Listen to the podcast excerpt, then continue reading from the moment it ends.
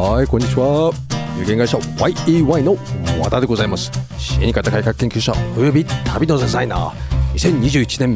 エピソード2行ってみようか。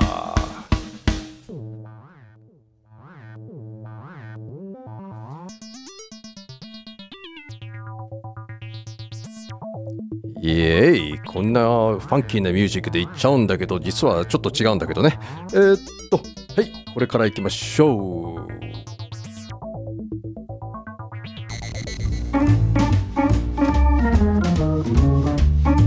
はい2021年5月22日。これがねエピスニューエピソード2という形になります。まずね昨日はね、えーと、葬儀全般的なお話をちょっとさせていただいて、まあ、ランディングページとホームページの違いとかっていう話をしましたよね。えっ、ー、とね今日はねえー、とまずホームページとかランディングページに書かれている、まあ、ホームページはともかくとしてね、まあ、そういう葬儀屋さんもそうだけどね。いろんなところの、えー、とニュースとか、えー、あと他にテレビコマーシャルとかさそういうのありますよね。それってさ、えー、と商品の効果とか、えー、本当に書かれてるものって、まあ、本当っていうかさ書かれてること本当に信じますか？っていう話なんですよ。それだから今の葬儀屋さんが衰退したんですよ。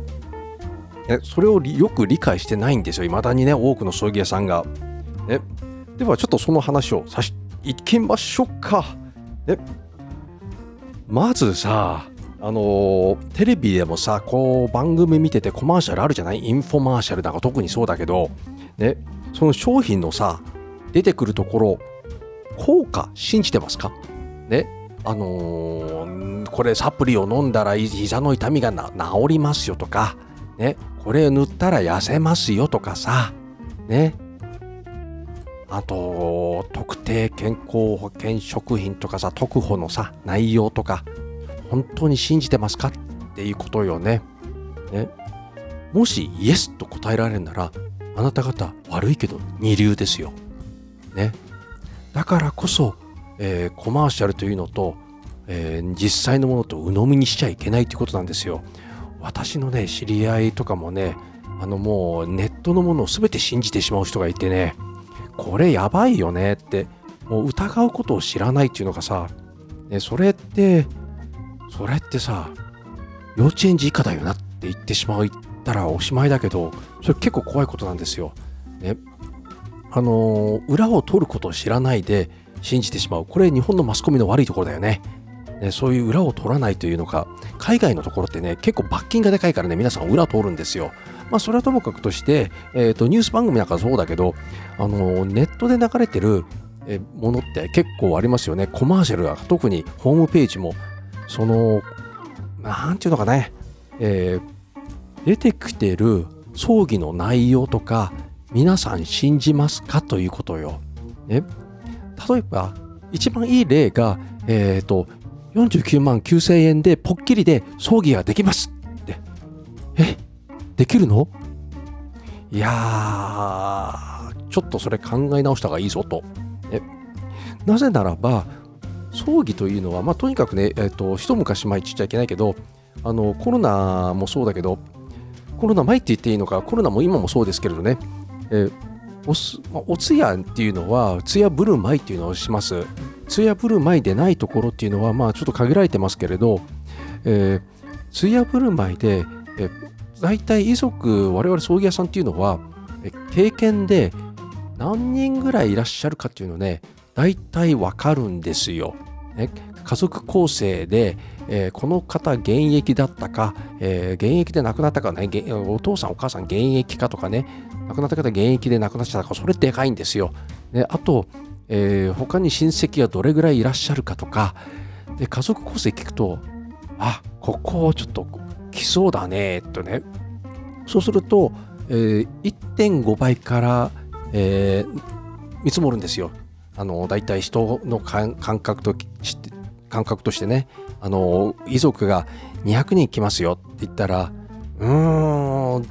200人ねもうちょっと多いかもねとかねあの300人ぐらいいらっしゃるんじゃないかなってでもそのうちのね200人のうち300人のうち200人がお通夜にいらっしゃるんですよ。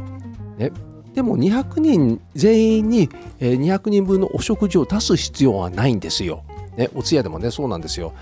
お通夜には大体ねお食事が、えー、まああの何て言ったかなお寿司5人盛りの桶が、えーと、何個かとか鬼しめとかオードブルとかお酒も出しましたから当時はそんなに、えー、まあ、そんなにならないんですよ。20えっ、ー、とね1つ20人分じゃないんだけどえっ、ー、とねその100人と換算したら、えー、100人分全部出す必要ないんですよね。だいたい3分の1ぐらい半分以下ね、それで見積もるんですよ。なぜかというといろんなものをお出しするからで皆さん一口二口召し上がって帰られるんですよ。最後まで残るっていう方は本当に親しい方々だけだったんですね。でもう一つはねしっかり残さなければならないっていうのはご遺族の分なんですよ。ね、皆さんは夜を通してっていうことでお通夜でございますから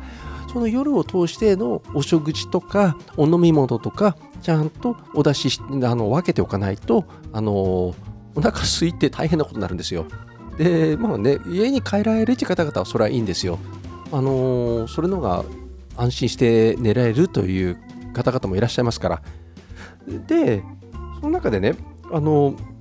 私が言いたいのはなぜ葬儀屋さんが衰退してしまったかといってでネットブローカーさんたちね、まあ、簡単に言ってしまえば、えー、一番大手といったら、まあ、小さな組織ユニクエストさんですよね。あそこがもう10年ぐらいやってるのかもうちょっとやってるのかな、ね、ユニクエストさんね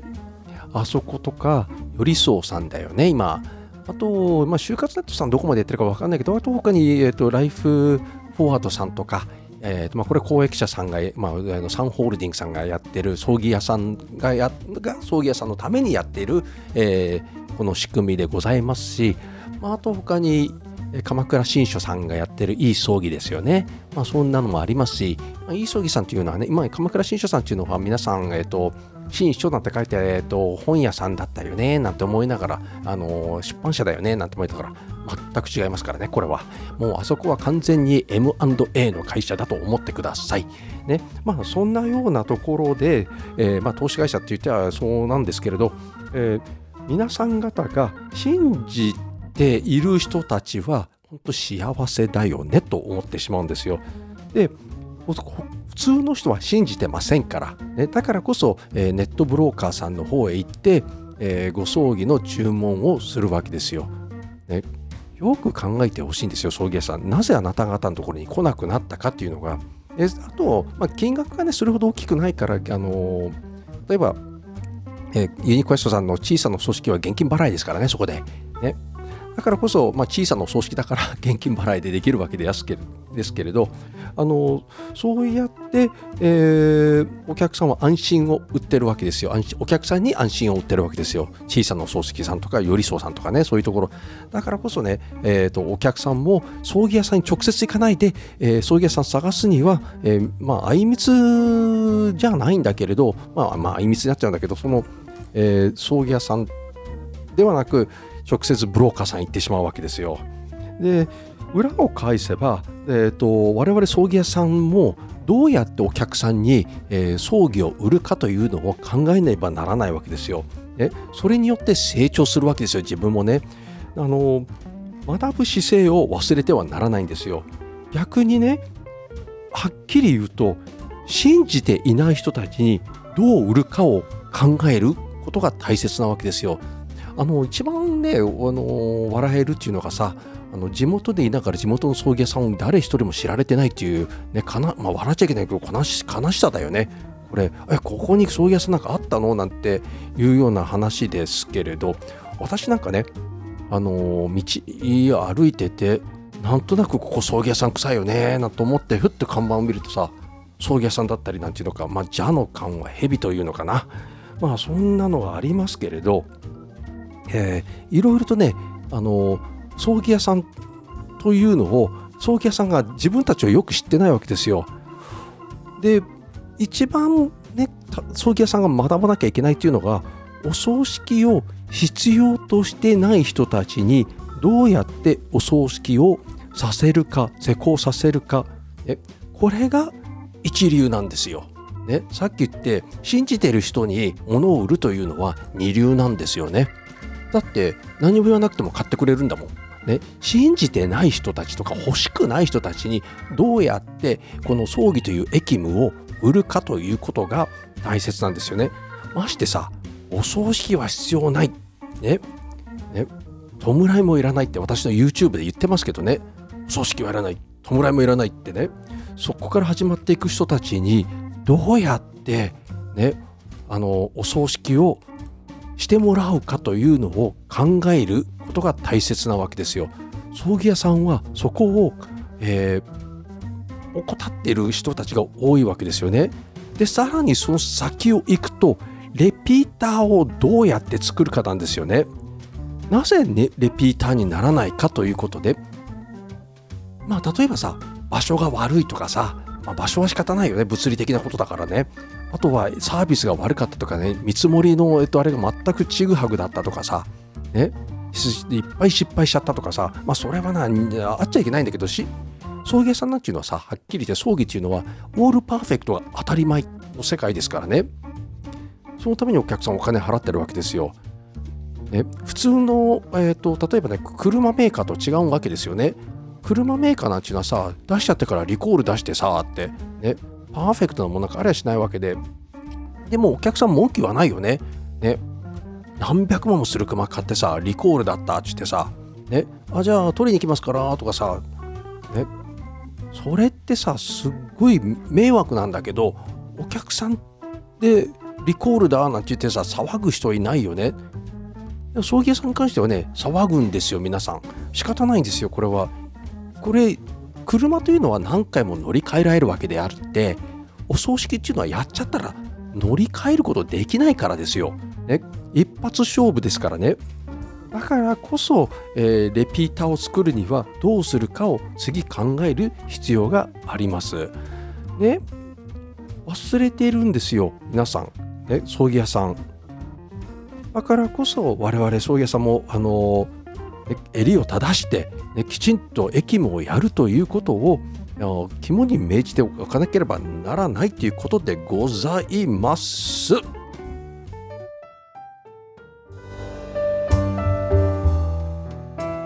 はいまあねいろいろとありますけれど葬儀屋さんも頑張ってほしいというのが私の気持ちでございます。えっ、ー、と、Amazon で私の本が出ております。ね、死神と呼ばれた男というタイトルで検索していただくと出てきますので、よろしくお願いいたします。本日もご清聴ありがとうございました。